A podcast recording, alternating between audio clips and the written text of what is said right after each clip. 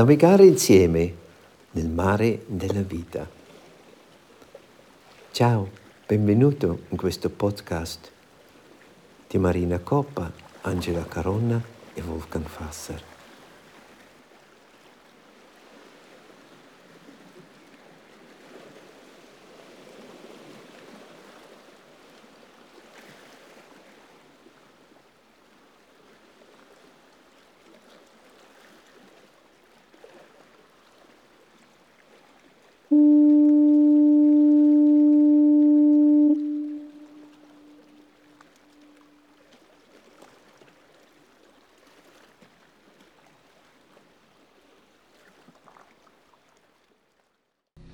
Bene, allora vi diamo il benvenuto per il nostro primo incontro. In questo incontro l'abbiamo chiamato Navigare insieme nel mare della vita. Navigare insieme nel senso di essere insieme in una barca su questo grande mare, qual è la nostra vita, e andare insieme a esplorare questo ma- mare, esplorare anche il mondo interiore, esplorare i temi da punti di vista diversi insieme e vuole dire anche insieme fra Angela, Marina e me, insieme a voi, proprio questa idea, il luogo di un incontro. E noi proponiamo il tema o accogliamo anche eh, interessi o domande o temi quali voi volete portare sul tavolo della condivisione e lavoriamo e proponiamo qualcosa che diventa la tavola della condivisione, l'esplorare insieme per arricchirsi eh, interiormente anche come comunità. Tutto è pensato come piccola attività di Ubuntu, di nutrire la vita nostra per migliorare la qualità di vita di ognuno di noi, ma anche di noi come comunità. Questa è un po' l'iniziativa, questa è la prima uscita, uh, siamo andati oltre, questa è adesso una libera, privata iniziativa, non più istituzionale, libero proprio incontro fra di noi. Evviva Ubuntu! Evviva! Evviva! E abbiamo pensato, come prima cosa, un po' concludere il viaggio in Africa portarla un po' nella condivisione fra di noi, raccontare e vorrei portarvi un po' quelle perle che ho trovato, quelle perle umane, quelle della vita, dei incontri, eh, quello che penso può essere prezioso di condividere fra di noi. E così iniziamo con me e Marina e Angela. Marina oggi uh, ci aiuta un po' con i temi, eccetera, così, una piccola lettura. E Angela ha il grande affare di organizzare tutta l'elettronica, gestire il computer, eccetera. Così tutti noi siamo un po' emozionati perché la prima uscita tenendo in piedi anche la tecnica, eccetera, ma andrà bene. Bene, allora benvenuto per questo momento. L'ho chiamato Zellazeo come il libro che ho scritto con l'aiuto di Celeste, Celazeo Ritorno nell'Esoto, Celazeo perché è la parola che viene data quando uno va via per bene, per un tempo quale non si sa, un tempo un po' più lungo. Celazeo che vuole dire strada bianca, strada bianca a te, e si intende una strada percorribile. Non si intende una strada facile, semplice o garantita, no? Una strada percorribile. E Zelazeo significa anche ricordati di noi, vivi proprio in questo ricordo di noi. E racconti ai tuoi della vita quale hai vissuto con noi, raccontali, condividi quella tua esperienza con chi ti aspetta all'altra parte del viaggio, in quella famiglia dove ti arrivi, dove ti amano come noi come famiglia ti abbiamo amato e ti continuiamo a amare. E racconti, racconti agli altri di questa vita di qui, proprio di condividere. Così strada bianca, ricordati di noi e racconti ai tuoi della vita che hai vissuto con noi, proprio portaci, porti la nostra vita, eh, è un dono, anche coinvolgerli di altri, raccontali della nostra esistenza, perché quel ponte si crea raccontando, ricordando, proprio questo coltivare il ricordo attraverso il racconto crea il ponte, crea il legame. E proprio nel senso zelazeo io vorrei raccontarvi della vita che ho vissuto in Lesotho in questa volta, dei miei incontri, della mia gente, anche della mia vita interiore, stando lì insieme con la gente in Lesotho. Così Zela Zeo. Il primo tema lo chiamo qui e là. Qui in Svizzera, in Italia, là in Lesotho. Sembra quando si parla, si guarda le foto, sembra un mondo lontanissimo di noi. Sembra questa vita tradizionale, è una vita antica, sembra qualcosa veramente che non ha più da fare con noi, è così lontano. Mi viene sempre a pensare, ma sarà così? E mi viene a dire, no. Allora, sta succedendo, e dove può arrivare lo scandalo? Marco Bresolin, corrispondente della stampa Bruxelles. Qualcuno ci ha acceso l'audio, potete chiudere il microfono per favore? Allora, mi sembra di pensare, no? Pensate alle nostre... Wolfgang, scusa, sì, sì. dovresti attivare l'audio. Ok. Un attimo. Vollbindestrich-Sprache, große Schalter. Große, große Schalter. Escape. Videoeinstellung. Leer, leer, leer, leer, leer. Leer. Arrivo. Maus Tab geschlossen. Tab große Schalter. Tab der Host möchte Ihre Stummschaltung aufheben. Tab große Schalter. Tab der Host möchte Enter. Audio-Stummschaltung wurde aufgehoben. Mi sentite? Öffnen Sie das Teilnehmerfenster. Paragraph. Sì, sì. Io ho sentito un click, poi è andata via. Guardiamo. Allora ero lì il qui e là, questa idea del qui e là, e mi sembra di pensare, ma sarà così, è un mondo così diverso, così lontano di qua? Allora penso, le nostre rondini, o il cucù quando parte in agosto, dove va? Va laggiù nel Lesotho, va nel, giù nel Sudafrica, vuol dire la distanza è di portata di un volo di un uccello.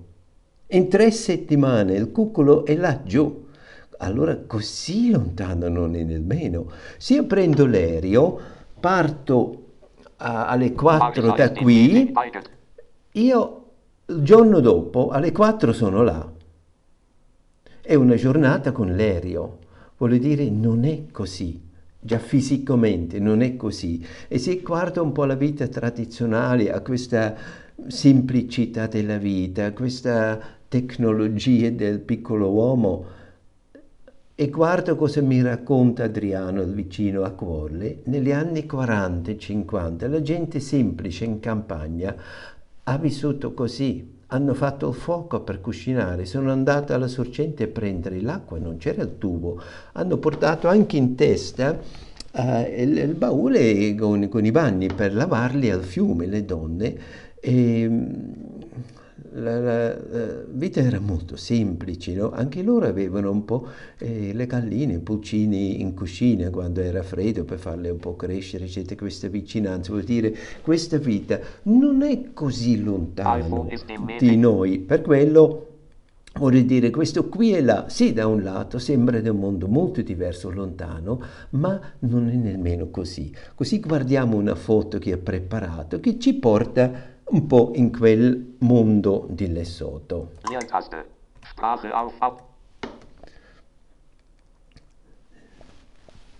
Se la mi puoi dire, Angela, quando si vede?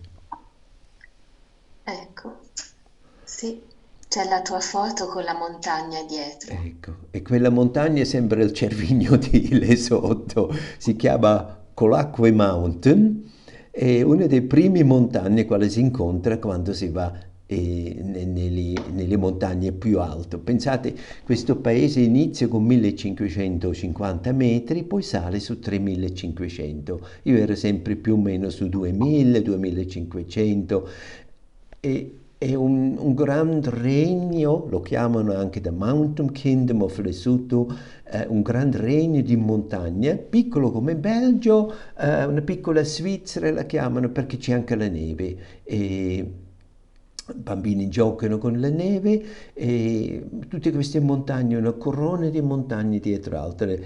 In questo momento dove ha piovuto abbastanza ottobre e novembre, tutto è verde e i bambini e la gente è contenta perché dicono quest'anno avremo, avremo Natale verde. Questo è il top del top, il lusso perché quando Natale è ancora verde, quando c'è l'erba perché ha piovuto, tutti gli animali domestici saranno felici, le mucche sono grassotelle, le pecore e le capre saltano perché hanno tanto da mangiare. Natale verde è per loro ricchezza e meraviglia, dà l'idea che quest'anno andrà tutto bene e eventualmente quest'anno sarà così, così vedete montagne, ciel verde, eccetera. Allora da qui facciamo un passo verso il tema accoglienza. Cosa incontro quando arrivo? Accoglienza calorosa, eh, di grande benevolenza e di una continua testimonianza. Bentornato a casa, fai parte di noi, sei tornato nella tua famiglia, siamo felici di averti. Questo bentornato a casa mi commuove sempre. Pensate, quando era a Maseru e un ragazzo che guidava la macchina nell'ospedale veniva in città capitale, portava giù un po' di gente e l'hanno detto dopo tu porti su Wolfgang quando torni in montagna. E lui è venuto, ha bussato alla porta, entra e dice sono Francis, sono venuto a prenderti, vieni, torniamo a casa. Con parole così semplici, proprio questa accoglienza. Uh, fai parte di noi, sei a casa qui. E casa vuol dire anche relazione, vuol dire nel cuore. E vi farei vedere una fotografia con una signora anziana. Per me è diciamo, il primo rapporto significante e importante che avevo con l'esotto. E la sister Annunziata, una suora anziana anziana, nell'81 quando scrivevo una lettera, posso venire, sono fisioterapista, Posso fare un volontariato di sei mesi, aiutare un po' nell'ospedale? Lei scriveva, non so cos'è la fisioterapia, ma mi fido, fare bene all'ospedale e a noi. E anche se tu non vedi, vieni, sei benvenuto. Questa era l'accoglienza di questa signora che in tutti questi anni l'avevo sempre incontrato, era la direttrice dell'ospedale, poi alla scuola delle infermiere, poi era spostata un'altra cosa, adesso da un bel tempo è anziana e nella casa madre della sua congregazione, ma la vedo sempre quando passo. La cosa bella, tutte le volte lei si informa prima già quando arrivi chi viene a prenderti, dove dormi la prima notte e poi il mio itinerario. Voglio sempre sapere, mi, mi segue un po' e quando lei ha la possibilità, quando torno a Maserudi, questo è un giorno due prima della partenza, viene lì a salutarmi e, e ringraziarmi. In tutti questi anni, e sono adesso dall'81 fino adesso, quel contatto con una grande fedeltà, con una naturalezza. La sister Annunziata aveva nell'ultimo anno anche un problema al ginocchio e fortunatamente ha potuto fare una protesi. E si rivolge subito a me, mi puoi insegnare esercizi? E grazie al WhatsApp si mandava i video con gli esercizi e la seguiva. Lei faceva proprio esercizi di fisioterapia accolto da me come tutti questi anni fa, 41 anni fa, lei diceva io mi fido una cosa quale non conosco nemmeno, ma mi fido mi farà bene, farà bene all'ospitale a noi. E con, con tutte queste fiducie chiedeva anche a me di aiutarla con la riabilitazione attraverso la distanza e riuscite e cammina bene. E questa è questa qualità di relazione, no? di durata, di, di accoglienza, di far sentire l'altro a casa nella relazione, questa fedeltà, questo tenere il rapporto comunque, indipendentemente da una distanza, di una lontananza, questa fiducia, questa, questa fidabilità è qualcosa preziosissimo. Anche questa volta l'ho, l'ho ritrovato, abbiamo cenato anche insieme e lavoravo in, quel, in quella missione E ho notato, lei ha mica smesso di lavorare, avrà 87 anni adesso, no? Lei è l'infermiera per i bambini che sono lì nell'internato, sono quasi 900 bambini, eh, chi fa la scuola elementare, secondaria e high school, e quando uno qualcosa ha, va nella stanza dell'infermeria e incontra Sistra Annunziata e lei continua essere, essere infermiera, essere utile, no? il suo opera Ubuntu, far stare bene gli altri e continuare a migliorare la qualità di vita di tutti. Questo è Ubuntu come l'ha fatto 40 anni fa, così la fa anche oggi e c'è sempre tempo per avere l'attenzione e la presenza per queste relazioni. Per me è un grande esempio e mi sento molto onorato in tutto questo arco di tempo aver potuto incontrare queste persone e osservare anche vedere questa grande fedeltà. Allora, accoglienza. Accoglienza a casa quando torno su in montagna la, nella famiglia di Mansei, di Nugu, in quella famiglia che conosco da 35 anni, lì l'accoglienza sembra quasi buffo per noi, quando arrivo, può darsi questa G mi porta lì, poi l'ultimo pezzo deve un po' camminare, quando arrivo, anche questa volta, Manzè, la mamma, era nell'orto a, a zappettare qualcosa, si alza semplicemente e dice bentornato fratello. O entro in casa, c'è la Nugu e dice sono felice, Natale è bello, bentornato a casa. E questa accoglienza così semplice, banale, e all'inizio pensavo, ma sono mica molto entusiasti così, non fanno così grande feste. Poi ho capito cosa vuole dire. No, vuole dire tu non sei mai andato. Questa accoglienza così, così naturale, come fosse ieri se sei passato, mostra non sei mai andato. E questo mi porta al, alla seconda perla, a questo non sei mai andato. Questa capacità di mantenere con una certa come un'intimità no? di affetto, mantenere rel relazioni a distanza, oltre spazio, oltre tempo. Tu sei andata via, ma non sei andata via dal mio cuore. Tu sei rimasto qui, o il tuo cuore è rimasto con noi. E così anche non c'è da fare grande feste quando tu torni fisicamente un po' simile come con gli antinati, quando muoia qualcuno mi sorprende sempre con che leggerezza continua ad andare avanti.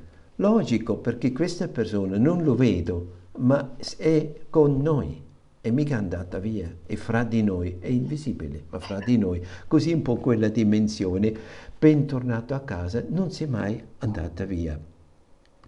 Um, adesso vorrei parlare un po' su quel rapporto con quella famiglia perché è uno dei miei rapporti centrali. E possiamo fare vedere la fotografia di Mansei quando era piccola eh, con la figlia. Sì, eccola. Questo è nel 87 e vedete anch'io ero un po' più giovane. Nell'87 ho conosciuto questa, questa ragazza che aveva poi questa piccola bimba, Mammello, che era per anni adesso un po' la mia assistente. Uh, Mansei era una figlia, la figlia di Nugu e di Bibi, uh, una coppia poverissima delle alte montagne. E Mansei era lì in una casa della sua zia e la zia era un'insegnante e mi insegnava il sesotto, ma dopo una settimana questa Giulia non si vedeva più. E allora Manzi ha preso il compito della maestra e mi insegnava. Non parlava mai inglese, solo se sotto. E dopo un po' di giorni è sparita anche lei. E dopo l'ha ritrovata nell'ospedale, aveva partorito e non sapevo, era incinta. E è nata questa bimba, la mammello. E da lì lei mi insegnava il sesotto per tre anni. Avevo la possibilità, perché tutti i giorni andavo lì a imparare questo sesotto, che sembrava così difficile, tutti mi hanno consolato, quando sarai capace ti renderai conto, è, è facile. Sì, tutte le cose quando le sai sono facili. Va bene, uh, lei mi insegnava, così avevo la possibilità di conoscere lei, la, un po' come viveva con la piccola figlia, la sua famiglia, mi portava a casa sua, diceva dobbiamo partire presto, saremmo un pomeriggio lì, era una camminata di 12 ore. E così conosciuto un po' questa famiglia e Manzei da, da tutto quel tempo con la sua nonna, sua mamma Nugu, era sempre presente ai miei incontri andando in Lesotho. Uh, vivevo lì o passavo lì o in modo o l'altro accompagnavo anche lei quando mi spostava da un posto all'altro, diceva sempre mandami un messaggio uh, come è andata il passaggio, se sei arrivato, eccetera, mi seguiva un po'. E dal 2007 vivo sempre nelle loro famiglie, in questa casa, quando sono uh, in alta montagna lì a Parei. Manzi era quella donna quale mi regalava la coperta. E chiedo Patrizia di di raccontarci also, di questa piccola storia, leggerla, il tema della coperta, così vedete un po' il spessore di questa persona così modesta, così semplice, che vive ancora in modo tradizionale, di pochissime parole, ma di gesti. Quando torni in Africa, vieni a trovarci. Ti insegneremo il Sesotho, la nostra lingua ho una buona memoria e cinque anni dopo, al mio ritorno in Lesotho, ricordo la promessa dei miei amici. Un buon pretesto per andarli a trovare nel piccolo villaggio di Tabong, mezz'ora di cammino dall'ospedale. Mi accolgono pieni di gioia nella loro casetta, mi offrono una tisana, si parla di quanto accaduto negli ultimi cinque anni. E mentre conversiamo piacevolmente, Ausi Mansei, la mia futura insegnante di Sesotho, si avvicina e mi prende la coperta che porto sulle spalle. Posso lavarla? mi chiede. Accetto per cortesia, un po' stupito. In Lesotho la coperta è parte dell'identità di una persona. Ti veste di giorno, ti copre di notte. Protegge dal freddo, ripara dalla pioggia, difende dal vento. Ti accompagna sempre, da quando nasci a quando muori. Ho comprato la mia coperta nel precedente viaggio in Africa, in un mercato. Non credo sia sporca, ma perché contraddire gli amici africani? Prima di uscire, Mansei mi porge la coperta di suo padre, una bella coperta di lana più pesante della mia. Immagino che già quel giorno scenderà al fiume per lavarla. Con questo caldo secco domani sarà già asciutta. Il giorno successivo piego ben bene la coperta del babbo di Mansei, pronta a restituirla, ma lo scambio non avviene. Non è pronta, te la darò la prossima volta, si giustifica. Nonostante le alte temperature dell'altopiano, anche il giorno dopo la coperta continua a non essere asciutta. E così il giorno successivo e quello dopo ancora. Piano piano capisco che non devo fare altre domande. Un momento che... Avanti ancora? Eh, ci sono, sì, no, ci sono due pagine attaccate insieme. Molto tempo dopo, non so in quale circostanza, torno a parlare dell'episodio della coperta. Adesso chiedo, potete spiegarmi questo mistero? Sai, risponde Mansei, non volevamo che tu camminassi con una coperta da donna, ma volevamo che qualcuno potesse ridere di te. Non volevamo che qualcuno potesse ridere di te. La mia coperta aveva minuscole frange ai bordi e una spilla sul davanti che la trasformava in mantello. Quelle frange non ci sono nelle coperte degli uomini, che inoltre si chiudono con una spilla all'altezza della spalla. La coperta del babbo di Mansei, inoltre, riportava l'immagine del clan dei coccodrilli, una delle famiglie tribali più importanti del paese. Ora capivo perché, fin dal primo approccio, molte persone mi salutavano dicendomi sei un vero mo- mosoto, sei un vero uomo, sei uno di noi. Quella coperta era anche un simbolo di appartenenza prestigioso ho tenuto sempre nel cuore quel gesto che si era consumato nel silenzio. Era lo specchio fedele di quella gente d'Africa che senza mai pronunciarla mi rendeva chiaro ogni giorno il senso della parola amicizia. Ecco qui, questo e quella famiglia e dall'87 fino ad oggi c'è questo rapporto che si è evoluto e potuto sempre passare da loro, vivere un po' con loro, portare anche amici che sono venuti a fare un'esperienza in Lesotho, a lavorare con me e hanno accolto sempre tutti e condiviso un po' la vita. E così ho visto anche il divenire un po' della vita, ma anche momenti un po' più difficili come adesso. Adesso tutto è molto difficile per tantissima gente, la povertà si è molto molto uh, ingrandito perché immaginate gli alimenti costano due o tre volte di più, non 10% di più, due o tre volte di più, la benzina costa come quasi in Europa e lì in montagna 200 km tutto cosa viene su per essere venduto su passa 200 km, vuol dire i camion, eccetera, il prezzo di trasporto è molto aumentato, per quello la povertà si è diffusa tantissimo, gli effetti collaterali negativi delle sanzioni, per esempio contro la Russia o tutte queste misure per contenere il corona, questi eh, effetti collaterali delle misure internazionali hanno colpito tantissimo quella gente e cosa a noi può darsi, insomma, fa un po' impressione, per loro lo leva proprio il pane dal tavolo. E allora in questo momento adesso, e sarà un momento anche un po' più lungo, si immagina, eh, la povertà si è molto diffusa, più distesa, allora adesso poco è possibile. E qui entriamo, la vita in povertà è una vita estremamente semplice è una vita vivibile finché non è povertà estrema, ma povertà proprio profonda. E vogliamo guardare un po' di foto. Qui io posso dire questo è small man technology, questo è vivere con le risorse quali abbiamo noi come persone, come uomo e donna, quello che si sa fare da noi, le cose semplici, quelli funzionano in questa vita estremamente semplice. Se possiamo guardare le foto, Angela.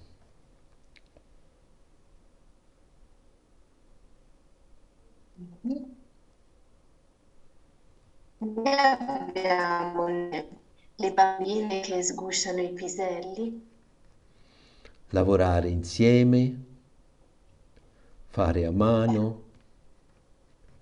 Poi c'è la, la ragazza che porta il bimbo sulla schiena andare da qui a là e portare l'altro sulla schiena, qualcosa così, sembra così intimo, meraviglioso e rappresenta anche proprio il legame.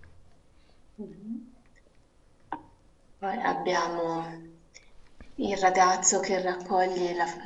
cosa sono questi frutti? Raccoglie frutti, eh?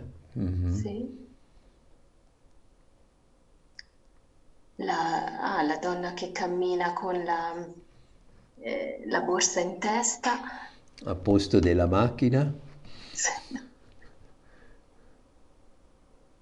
Sul cavallo. Il, la persona un po' più grande che deve andare lontano a posto della bicicletta, del motorino, del polmino, si prende il cavallo.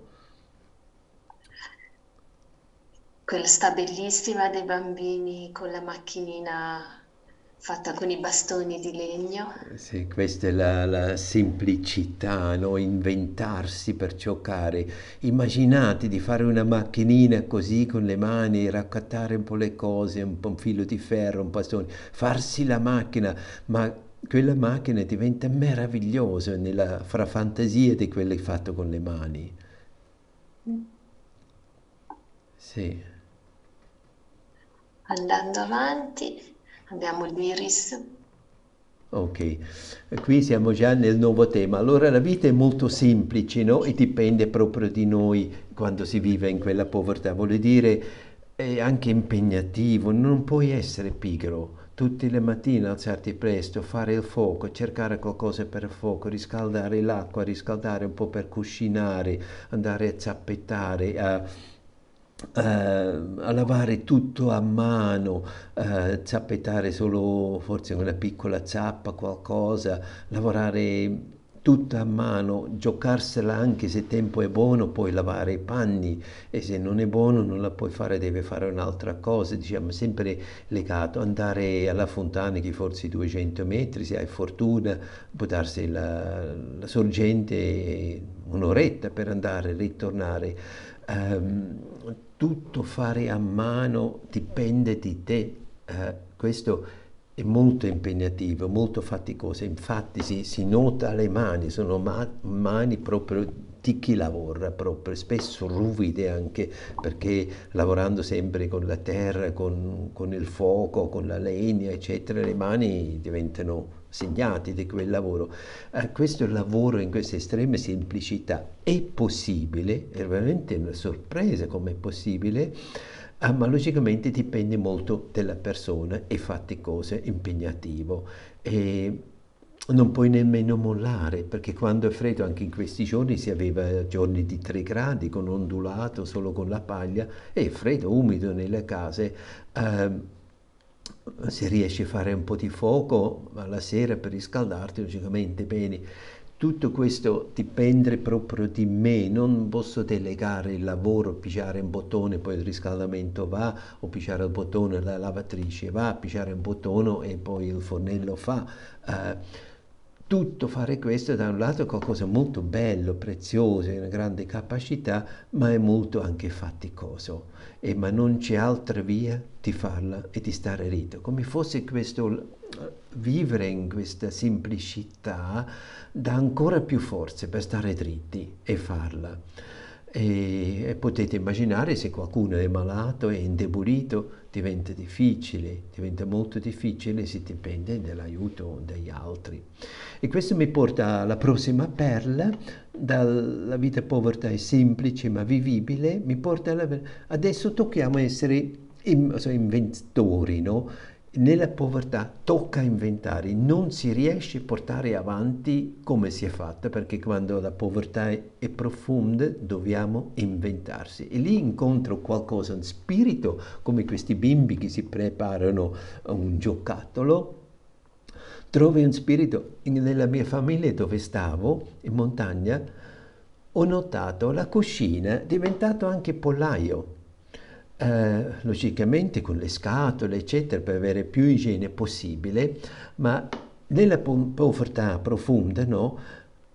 Certo c'è molta condivisione, c'è molta solidarietà, ma c'è anche il ladruncolo, perché dove c'è povertà aumenta anche la criminalità, aumenta la, la, difficoltà, lo stress, aumenta anche la violenza, tutto. Logicamente di notte quelli girellano e pensano forse trovo una gallina, così abbiamo da mangiare domani, o lo vendo e per questi, non so, pochi soldi posso fare qualcosa. Logico, c'è il ladruncolo per bisogno.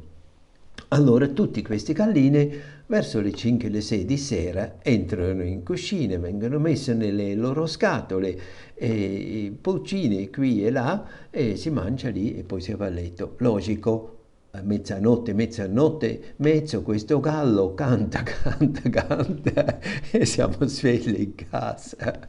Eh, ma si vuole questa invenzione perché grazie a questi pulcini che vengono più grandi, galline, può vendere via via una gallina e con quello può anche comprare qualcosa che ha bisogno o hanno un po' di carne per mangiare. Si deve fare così, non c'è altra via. O per esempio hanno anche inventato di avere un po' di, eh, di maialini. Allora il piccolo maialino vendono per tutti i soldi, il grande maialino mazzano quando c'è un momento di festa, eccetera, vendono la carne e in tempo hanno questi maiali. Avevano sempre uno, adesso hanno tre, hanno ah, fatto una casetta con le pietre, un ondulato e hanno inventato un pezzetto dell'orto, che è sempre l'orto della verdura, è diventato anche una stalla un po' per maialino e vegliano anche su questi animali. Per avere il cibo, logicamente, il salottino di casa, che era un piccolo salottino, eh, si è dimezzato, è diventato un po' un deposito, un piccolo magazzino. E c'è anche una carriola nuova che serviva, che hanno comprato, e la mamma, ho notato, si metteva il letto, faceva il letto, un po' di materassi in terra, dormiva accanto alla carriola. E ha detto, come, tu dormi qui? E lei dice, sì, così sono più tranquillo e so, nessuno me la porta via di notte. Accanto al letto aveva una piccola accetta. Così, invenzioni, eh, tocca adattarsi, tocca inventarsi e cambiare anche, rinunciare su certe cose. Anche loro volevano vivere senza galline in cucina, ma adesso è da fare così e loro lo fanno. Di battute noi si diceva, c'era anche un, un, ragazzo lì che è un orfano, abbiamo detto quel pollo domenica la mangiamo così dormiamo anche meglio e la mamma logicamente l'ha difeso con tutta la forza e mi sono anche abituato, no? E così inventarsi per campare, per andare avanti. E mi sembra un bel atteggiamento, una un bella capacità quando veramente ti tocca, inventati, rompi con quello che era la vita di solito e inventati nuovo per andare avanti perché si fida, questo tempo passerà, Dio ci aiuterà, arriverà al meglio e c'è stato così e tornerà anche così. Mi ha sempre commosso, nessuno si lamenta non ci sono proteste sulla strada così, no, nessuno si lamenta, si fidano in Dio, si fidano in tempo, andranno avanti, sanno, eh, ormai ogni tanto è così e adesso andiamo avanti. Si chiedono soltanto come mai questa guerra e, e l'Occidente eh, ha creato una situazione quale fa dopo diventare così tutto costoso da loro. Questo si chiede, un pocolino si sente, adesso in Africa c'è un atteggiamento un po' anti-occidentale. E andiamo a vedere dove si andrà con questo. Allora, questo è un po' l'inizio. Adesso facciamo un passo, una giornata a casa, a casa lì in montagna, il mattino. Se puoi fare vedere queste immagini del paesino, come si vive lì. A mattina verso le 4, 4 e mezzo, la mamma Manzè si alza, si alza sempre e va fuori, ancora quasi un po' buio, e va a lavorare un po' nell'orto e accende un fuoco. E dopo parte e va a cercare le lattine di birra lungo la strada dove gli ubriaconi di notte andavano, tiravano, lanciavano le, loro, le, le bottiglie, anche le, le lattine. Lei le raccoglie e le porta a casa, mattina alle 5, 5 e mezzo. E poi li schiacciano, li mettono in un sacchetto e poi verso Natale passa uno che fa il ferraggio e gli dà un soldino. Da quel soldino comprano i vestiti allora me, lei parte verso le 5 così a fare quel lavoro lì, lavora già, e la nugola anziana, la nonna, va fuori e fa bollire l'acqua su quel fuoco. Il fuoco non è fatto con chissà legna così, cercano un po' quello che trovano, un po' di plastica, un po' di carte. Un... quando mi hanno dato un cartone all'ospedale per qualcosa lo portavo a casa perché sapevo ma si deve fare fuoco a mattina. Sono questi piccoli fuochi con un po' di fumo, un po' di puzzo e si riscalda l'acqua per lavarsi e si riscalda anche dopo per, eh, per fare la tesana o qualcosa così. E alle 5.20, 5 e mezzo così si apre la porta alla mia stanza, io c'è una stanza lì, e la nuvola anziana entra e porta il secchio con l'acqua calda. La porta anche al dimpo, al ragazzo, la porta per sé e la porta anche per Manzei. Così ognuno con la sua bacinella ha creato un po' il bagno in, casa, in camera e ci siamo lavati, ognuno nella sua stanza, Manzi torna dal suo lavoro fuori e si lava anche tutti, si lavano, si mette l'acqua fuori e nessuna paginella viene rovesciata così, no, tutti sono in fila e dopo vengono usati per annaffiare eh, le verdure dell'orto, niente viene sprecato, nemmeno l'acqua saponata. E poi ci ritroviamo per colazione. In questi giorni si mangiava molto semplice. E mattina un po' di pane e l'acqua calda.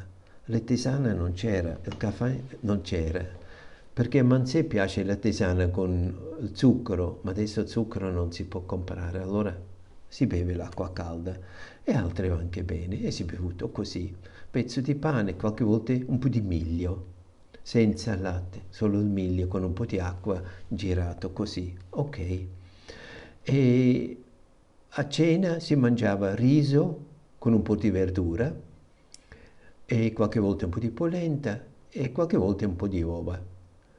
Quando cambiava era verdura con uova e riso, quando cambiava era uova, riso, riso, con verdure, più o meno sempre lo stesso, piccola porzione, nessuno chiede un, un, secondo piatto e nessuno offre anche voi altri due, e quella lì, e si mangiava quella lì e si chiacchierava bene così, semplice così, no? E durante il giorno, mentre loro lavorano nell'orto e qui e là, o andava a lavare un po' i panni degli altri, la Nugu rimane, rimane a casa e vegliava questi gallini. Mi ha veramente meravigliato. Lei riusciva di andare a fare la passeggiata con il gallo, le galline e i pulcini. Aveva una frustina e lei camminava, faceva un giro, li portava qui e là, poi li riportato a casa. Quando erano libri aveva una seggiolina, era seduta lì e vegliava su tutto questo branco di galline con la frustina e li riusciva anche a chiamare e sono anche venuti. Meraviglioso quel rapporto e tutti i giorni il suo lavoro era le galline e verso le 5 quando io tornavo dall'ospedale entrava anche lei, portava le galline in cucina. Questo è un po' il lavoro di loro, mentre io andavo all'ospedale a vedere pazienti, insegnare, fare le formazioni e accogliere la gente. Questo era una giornata solida dei miei compagni di casa. Il ragazzo andava a lavorare in piccoli negozi dove poteva vendere un po' di cose e aveva un soldino. Tutti insieme avevano economie da usare 3 euro al giorno per la famiglia e lui metteva anche un po' di soldi di parte per la sua scuola. Allora facciamo un passo avanti. Eh, mentre loro erano lì e lavoravano, io andavo a incontrare i pazienti e lavorando nell'ospedale incontravo persone e vorrei raccontare un po' di queste persone che ho incontrato, che, che trovavo. C'era una ragazza, non so se avete ricordato quando io parlavo un po' una volta di incontro con le mucche, poi mandava questo filmino in Africa delle mucche, c'era un ragazzo che diceva mi puoi portare una di queste mucche così il mio figlio diventa pastore, li porta all'acqua, li porta a mangiare? Ecco, questa ragazza è venuta a trovarmi. Io avevo l'idea di andare in quella zona, ma al fine settimana c'era così fulmine e pioggia, non potevo andare. C'era anche un ragazzo che voleva venire a prendere, ma dovuto tornare dietro anche lui, perché è troppo pericoloso. Allora il giorno dopo era tempo buono e loro sono venuti.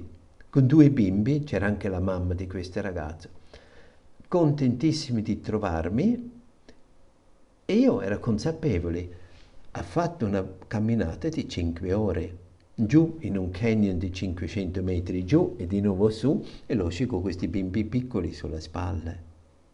Semplicemente per trovarmi, per vedermi, per avere un po' di parole, per stare un momento insieme. Così importante di dissolvere, di concludere il rapporto che si ha attraverso WhatsApp e vederci in persona, proprio di ciccia. Non so, tu hai trovato, Angela, quella foto? Sì, sì, sì, Ok, la vedete? guardiamo questa ragazza. Sì, È una sì, sì, ragazza sì, che vive sì, nella vita tradizionale, è molto brillante questa ragazza, ma vive lì, vive questa vita tradizionale, lontano di ogni cosa, con la sua famiglia, con, con i parenti, eccetera, brillante, vivace, questi bimbi eh, meravigliosi, no? Eh, immaginate 5 ore di camminare per ritornare hanno trovato un passaggio con qualcuno, ma 5 ore. Sarebbe da cuore andare a Cortona a trovare l'amico. Meraviglioso, veramente di una forza e commovente anche vedere quanto significa questa amicizia, questo vedere l'altro. Ho bisogno di toccarti. E Questa ragazza non ha chiesto nulla, non è venuta perché io avevo un soldino per lei o così, no, semplicemente così. La conosco da bambina perché conoscevo bene il suo padre, uh, da piccola, è così importante uh, come fosse la vita può andare avanti se ci vediamo. E questo mi ha molto toccato e pensando anche poter essere così felice in una vita quale noi si direbbe è così povera. E poi un altro incontro, io lo chiamo La donna silenziosa di Halebala. La mia amica sciamana, la figlia del mio maestro, e lo chiamano la mia sorella africana, Mahaitan, vive cinque ore da quel posto dove lavoro all'ospedale e si chiama Halebala. Halebala vuol dire al posto di Lebala. Lebala è il chief. Il suo marito era il chief, il sindaco, è morto adesso il figlio il chief, proprio lì. E all'ospedale incontro una donna che aveva difficoltà al gomito e i miei colleghi hanno detto puoi lavorare un po' tu questi giorni, così guardiamo come tu fai, questo gomito è così rigido, è un po' difficile, eccetera. Uh, ok, mi sono messo lì, ho parlato, ho capito era una donna di poche parole, ma sentivo una vicinanza, una, una presenza, poche parole e lavoravo e aiutavo un po' di mobilizzare questo gomito e mentre lavoravo in silenzio con lei notavo lei mi voleva dire qualcosa e così ma non c'era da chissà chiacchiera eccetera e ho fatto quello che era da fare e ho detto sì, lei vuole tornare, tornerà dopo domani. Ho detto ma è lontano? Ho detto sì, sì, no, io vengo. C'è un'amica che mi accompagna perché da solo non riesco. È troppo pericoloso per una giovane donna uh, attraversare tutti questi monti da soli. E allora tornerà. È ritornato, era mercoledì e mi rendo conto, mi vuole dire qualcosa. E poi mi veniva come un'intuizione, se il fine settimana dovrebbe piovere, io non posso andare là, può darsi sarebbe bene se io le do il mio sacchetto con i doni per la mia sorella africana. E le ho chiesto se lo posso dare a lei. Lei ha detto sì. E mi sembra aspettava proprio quello, rideva, era tutto contento, come fosse già chiaro. E allora fa terapia, ha dato questo sacchetto con i miei rimedi naturali, c'era anche uno di cuorle, le gocce anti, piccole goccettine per mettere le medicine africane, eccetera, eccetera. Quelle che condividiamo sempre, un cioccolatino, le calzini di lana per la nonna che è disabile, eccetera, eccetera, eccetera. Un sacchetto con cose utili per la giornata di loro e questa ragazza l'ha portato con sé. Preciso a venerdì il tempo guastava e non c'era nessuna possibilità di andare lì. E meno male lei la portava. E poi un altro paziente che veniva due giorni dopo mi diceva che quel sacchetto era arrivato. Il postino a mano e poi anche il messaggero io sapevo era arrivato perché lì non c'è telefono niente. E, va bene mi è dispiaciuto non vederla ma era contento il sacchetto arrivava Lunedì dopo arriva un ragazzo, è un nipote di quella signora, e mi porta un sacchetto da questa sorella africana con i doni suoi. Come sempre la medicina per l'amore, Muratwe, una polverina che viene preparato e che viene un po' dato fra i sciamani e me l'ha portato lei. E poi Qualcuno forse l'ha visto, cuore c'è un piccolo cornetto, quale qualche uso per benedire o per i riti eh, di quel tipo di guarigione. E via via si usa un po' di questa medicina e poi si svuota. E mi ha dato un piccolo barattolino con quella medicina per riempire di nuovo questo cornetto, le due cose essenziali, la medicina d'amore e la medicina per benedire la vita meraviglioso questo scambio. Non ci siamo visti, ma eravamo vicini e questa intimità anche nel rapporto oltre della parola ci faceva capire cosa c'era da fare in quel momento. Per loro è naturale, la chiamano hobizza, a chiamare e attraverso il cuore tu chiami l'altro e si capisce cosa c'è da fare. Io ho sempre tanta stima di, di, quel mondo lì, di questo fidarsi e logicamente in questa semplicità senza distrazioni si può sentire questa voce intima, questo chiamo. E così questa signora ha capito la sua presenza, questo sguardo, no? perché era il messaggero. E, e così. E da qui facciamo un passo avanti. Ci sono persone che l'orologio dice fra poco c'è l'orario, ma oggi orologio africano. Um, ho la fortuna di incontrare persone via via via e di seguirli, chiedo anche di loro, li, li, chiamo anche o mando un messaggio in quel paese, guarda vorrei vedere questo bambino dopo anni, per esempio ho visto un bambino che aveva la rachite, con tre anni aveva le gambe ma così storte. E le abbiamo trovato le medicine, la vitamina D eccetera e l'ha riportato alla mamma e aveva 6-7 anni, gambe dritte, solo un pochino chi la si intende, la vede, ma dritte, ma come eravamo contenti. Bene, e così c'è un ragazzo, io vorrei dire cosa definisce la nostra storia. Per lui, quando sapeva, io so di lui, del, sua, del suo destino, del suo dramma, della sua difficoltà, allora poteva guarire. Adesso io so, lui sa di me, io esisto. Questo ragazzo si chiama Seisso, io l'ho incontrato credo nel 2012, in 11 così, a Pizzin, e mi hanno portato, era in una carrozzina, tutto tutto storto, con una scoliosi, ma proprio stortissimo, quasi eh, mi faceva effetto toccare questo corpo, questi corpi storti, girati, uh, flessi, uh, contratti e gambe paralitici. Ma cosa mi toccava molto, quel ragazzo era talmente malnutrito, proprio poca forza. La storia eh, orfani, lui e la sua sorella, in una capanna un po' abbandonato, i genitori morti, HIV, per problemi sociali, chi ne so perché, non avevano il documento di essere orfani, tutto andava storta nella loro vita e, e lui non aveva, veramente non stava bene e avevamo questi vitamini minerali che ci hanno regalato una ditta in Svizzera, quelli scaduti ma ancora funzionano per otto anni.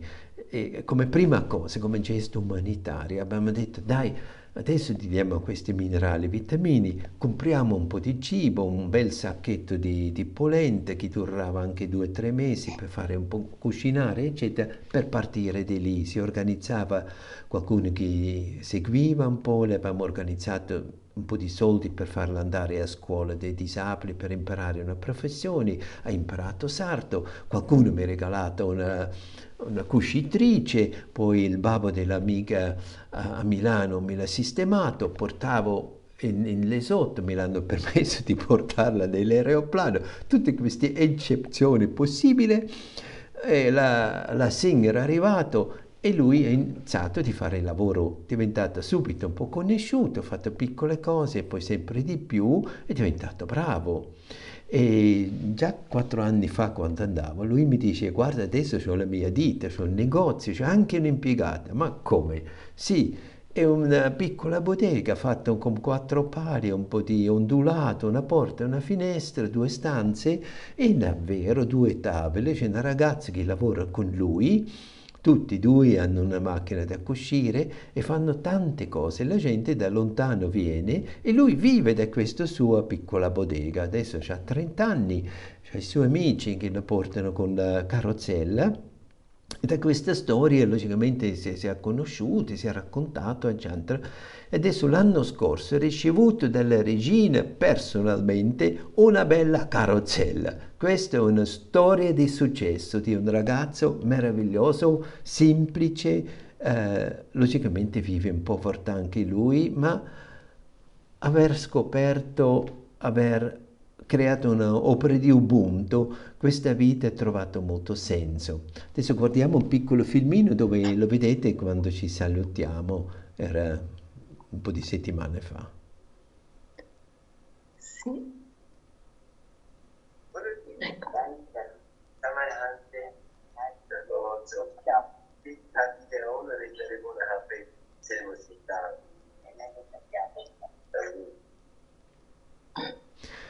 La cosa bella, adesso suoi mani sono sviluppati, mani di un lavoratore, anche alle braccia, no? quello che può usare, eccetera.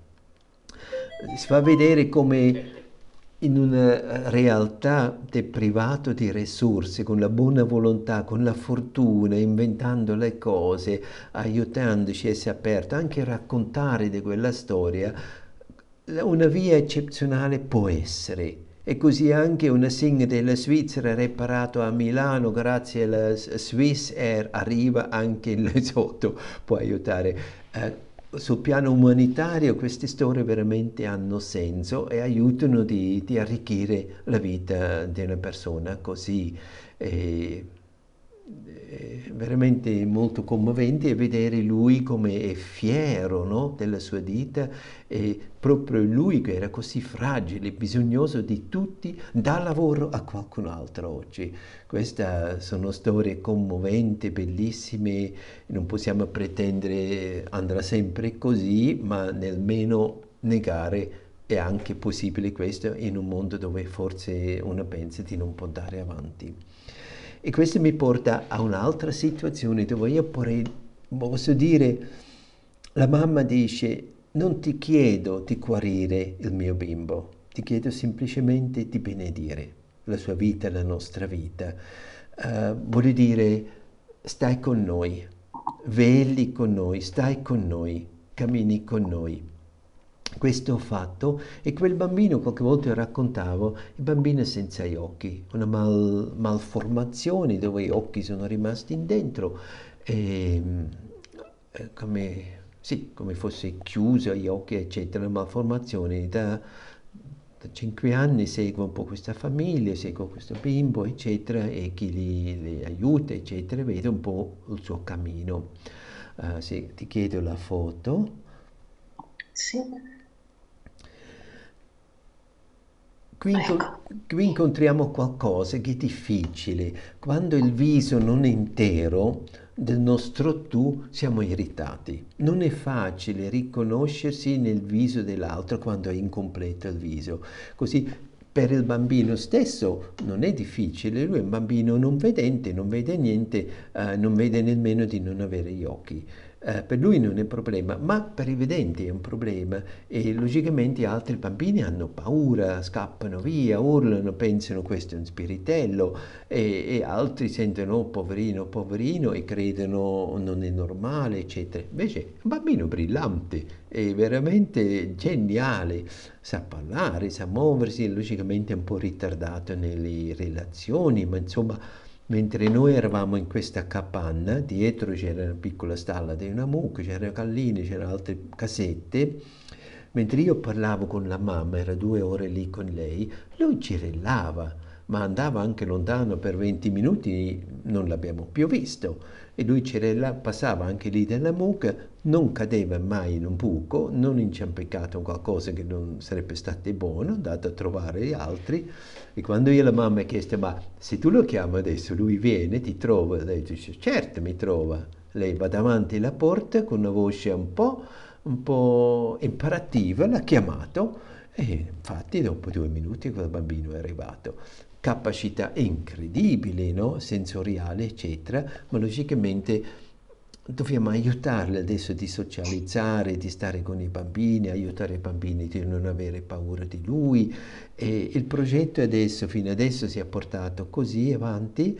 Ehm, lui andrà in un asilo per bambini non vedenti e proviamo se la mamma viene eh, also, inserito nella cucina di questa scuola, trova un lavoretto lì o può darsi finanziato da fuori e lui piano piano può socializzare imparare di stare con i bambini perché adesso nel rapporto uno a uno lui è sereno, meraviglioso, ma appena sono due o tre si perde e dopo si ritira.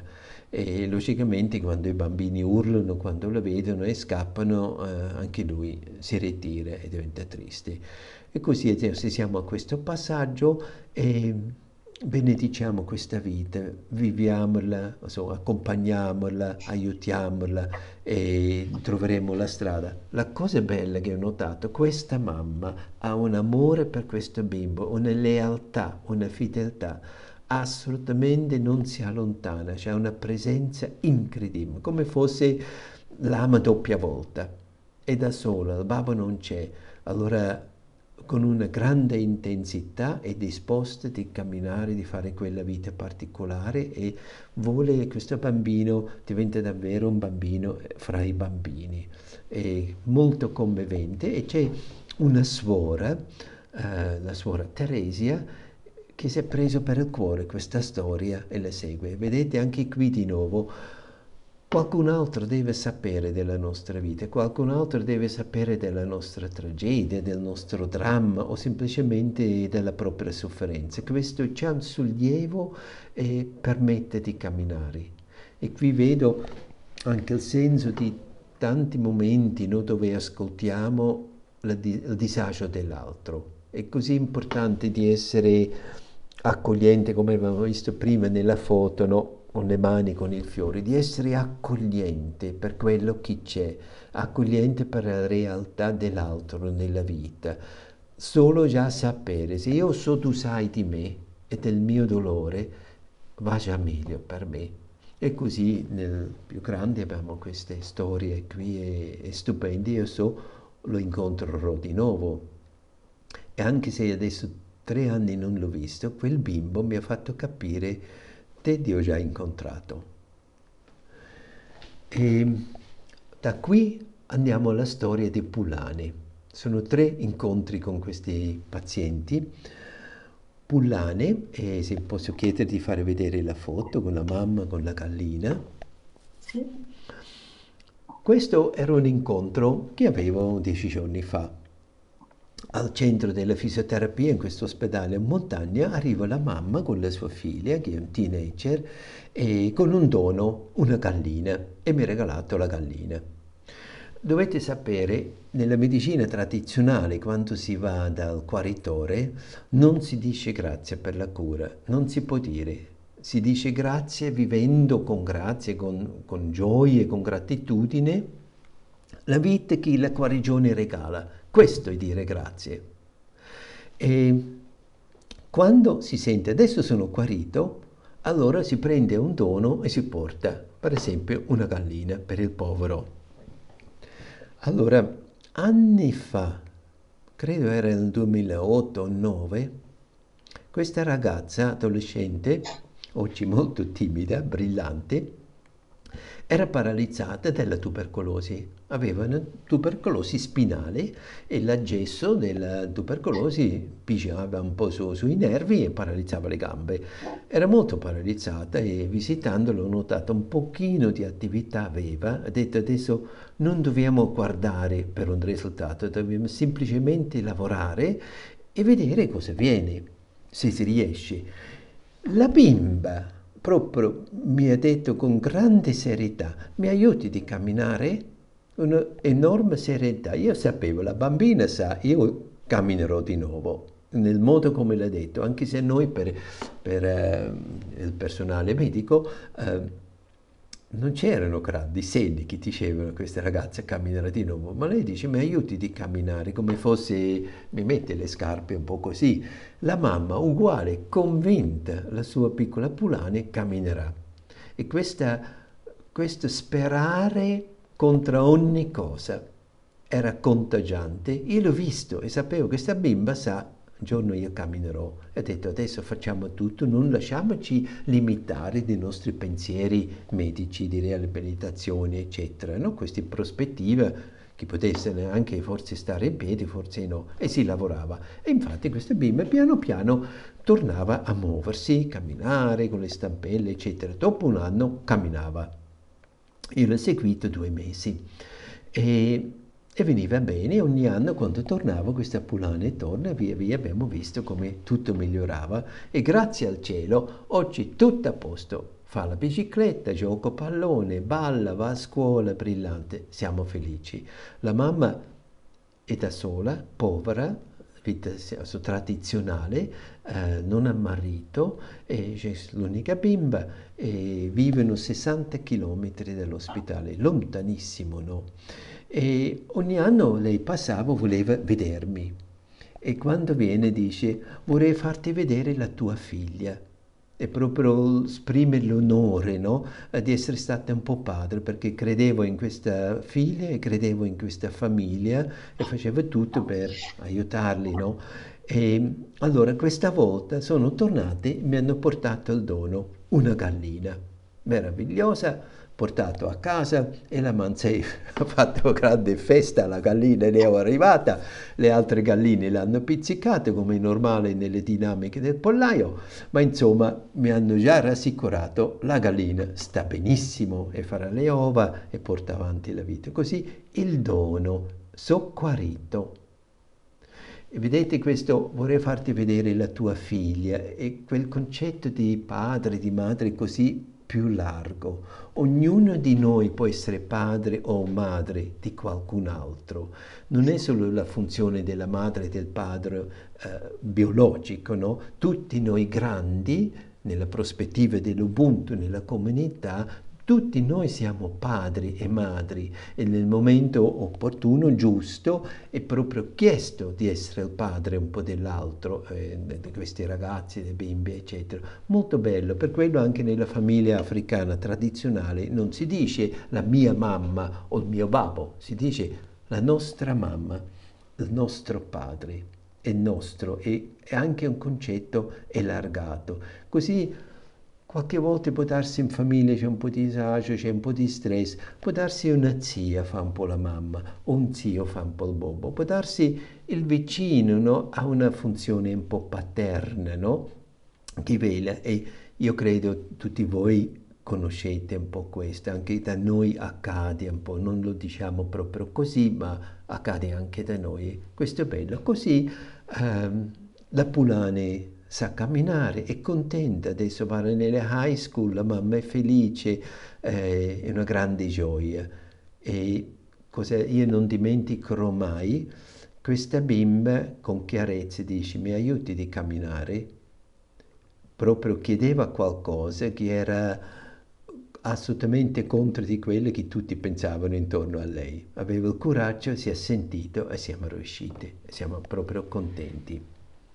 Questo è il dono del Pulane, la gallina. E da qui vorrei concludere e pensiamo un po' come finisce la giornata a casa. Quando io tornavo a casa da Manzei e da Mammello, e quell'ora di Manzibuia, verso le sei di sera, alle sette arriva già un po' buio, sette e mezzo è tutto buio pastori tornano a casa, portano gli animali, i bambini giocano, cantano, si viene un po' a chiacchiera, un po' si socializza, ma si era ancora un po' nell'orto e la Nugu sistemava le galline, poi si faceva un po' di cena, qualcosa di semplice, si chiacchiera e si chiude la casa quando è arrivato il buio e poi le due donne, Manze e Nugu, leggevano la Bibbia. L'unico libro che leggono è la Bibbia e leggono sempre nella Bibbia. Quando c'era Dimpo più piccolo, anche lui era lì, adesso legge la Bibbia da sé. Leggevano la Bibbia, due o tre parole e poi verso le otto e un quarto silenzio tomba in casa. E si andava a letto perché mattina era presto. In quelle giornate, quando pioveva, era 3-5 gradi, freddissimo, umido in casa, logicamente, dall'ondulato entrava l'umido, Manzi spingeva alle 6 dice andiamo a mangiare, andiamo a mangiare. E detto, ma presto dice no, no, no, alle 6 e mezzo siamo a letto perché è troppo freddo. E ho capito, quando è freddo si va a letto presto perché l'unico posto caldo è a letto. Io avevo tre maglioni, berretto, calzini lunghe perché era così freddo, ma insomma alle sei e mezza prima delle sette eravamo a letto e così la notte era più lunga, il risveglio con il, il gallo a mezzanotte poi ancora un po' fino alla nuco arrivava con l'acqua calda. Questa era la conclusione della giornata con una, un calore di casa, un calore di famiglia, in questa semplicità, che liberazione di poter essere così semplici e non me le dimenticherò mai uh, quell'atmosfera di casa. E quando è arrivato il momento di Zelazeu, il saluto, uh, certo hanno detto oggi è una giornata dolorosa perché ti saluteremo, domani tu parti. Il saluto è il giorno prima.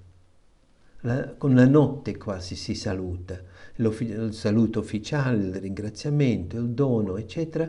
E, e poi Nuku non stava a raccontare, o a leggere un po' la Bibbia e dire due o tre parole, andata a letto prestissimo l'anziana e il giorno dopo, a mattina presto, non si alzava ad andare a riscaldare l'acqua, è andata a manzè e non è andata a prendere le lattine.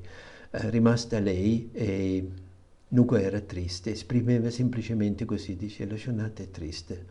Ebbene, e siamo partiti sono partito, mi hanno accompagnato un pezzettino perché non si lascia mai andare l'ospite senza accompagnarla, non si saluta alla porta, no, si fa sempre un pezzo di strada, può essere mezz'oretta, un quarto d'ora così, si fa un pezzo di strada con l'altro, di accompagno. E, e così fino a lì dove la macchina veniva a prendermi sono venuti con me. E poi strada, strada bianca a te. E si è partito. Allora quello era il nostro saluto e ci aspetteremo fino ci ritroviamo l'anno prossimo in novembre. In tempo porto con me questi doni e provo di, di farli infiltrare più possibile nella mia vita, di ricordarmela e di essere fedele a questi valori così basilari, nutrienti no, della comunità dei rapporti e della semplicità e mi aiuterà di avere forze di non perdermi in un consumismo o in, in, in visioni delle vite che sono lontano dalla vita di tutti, eccetera. Questo è un po' quello che volevo un po' raccontare e vorrei chiedere adesso Celeste se puoi tu un po' parlare un po' perché tu eri con me a scrivere Zelazeo e mi immagino da questo racconto hai rivissuto anche un po' quello che abbiamo incontrati a quelli tempi fa. A te Celeste. Grazie Wolf. Eh, sì, eh, il cammino che abbiamo fatto per mh, mm, far nascere quel libro è stato, come dire, un qui allora e oggi veramente aprire questo libro e sentire i tuoi racconti è veramente aver fatto un cammino incredibile. Quel libricino a tentoni già preparava eh, la strada che tu hai fatto in questi anni e molto probabilmente preparava anche la strada da Corner in Svizzera. Io ho aperto un libricino perché questo ce l'ho a portata di mano, Zelazeo e volevo leggere due parole che dici te in prima persona. Io credo negli appuntamenti, nella fedeltà e nella libertà del cuore, nella scommessa che un percorso solitario possa diventare cibo per una mensa da condividere. Eh, che annuncio che testimonianza, che atto di fede, ma anche che annuncio straordinario. Grazie. E poi di annunci questo libricino eh, appartato. Quanti ne ha? Sono tutti nelle tue parole di oggi. A cominciare dalla copertina.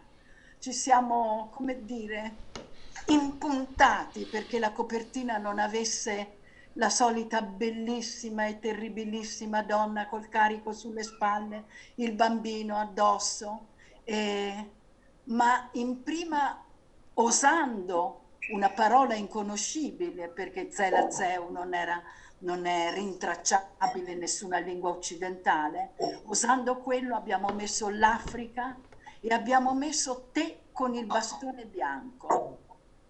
E in quel piccolo libricino c'è un nucleo modestissimo, ehm, veramente appena sussurrato, in cui tu cominci a far capire che cos'è non vedere, non perché si vede di più, si vede meglio, si è, ma perché si accendono altri sensi. E questi sensi sono soprattutto i suoni, la musica, la parola, la natura. Dunque, grazie Wolf, mi commuove moltissimo questo libro e le tue parole stasera eh, sono ancora simili i passi, gli incontri, i malati, la fiducia, l'azzardo, il poco, eh, la piazza, gli animali. Sono tutti annunciati già in quel diario giorno per giorno che questo quaderno ha. Quindi adesso dobbiamo andare nella vita di qua. Grazie, grazie veramente a, a Wolf, ma a tutti noi. C'eravamo già tutti noi in questo libricino, siamo anche tutti noi inciampando, sognando, arrabbiandoci per il poco, ma siamo tutti anche noi nel viaggio di Wolf. Purché rimaniamo insieme, purché troviamo un modo di stare vicino. Grazie. Grazie tantissimo Celeste, così auguro a tutti voi questa condivisione può essere anche un nutrimento per voi, per la vostra conduzione della vita, per la vostra creazione del vostro stile di vita, e nutrimento per mettere anche in discussione qualcosa forse che sentite, deve mettere in discussione per diventare ancora più semplice, più vero, più umano, eccetera. E Spero di, aver, di, essere riuscito con questo ponte, con questa zelozia di raccontare la vita di loro, di portarvi un po' vicino sul piano umano, relazionale, eh, quel mondo di là che veramente ha il potenziale di parlarci.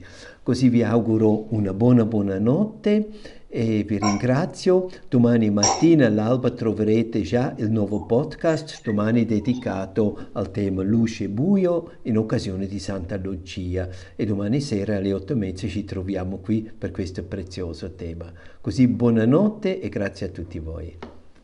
Buonanotte. Grazie Marina, grazie, grazie Angela. Grazie, grazie, grazie Marina, grazie Angela.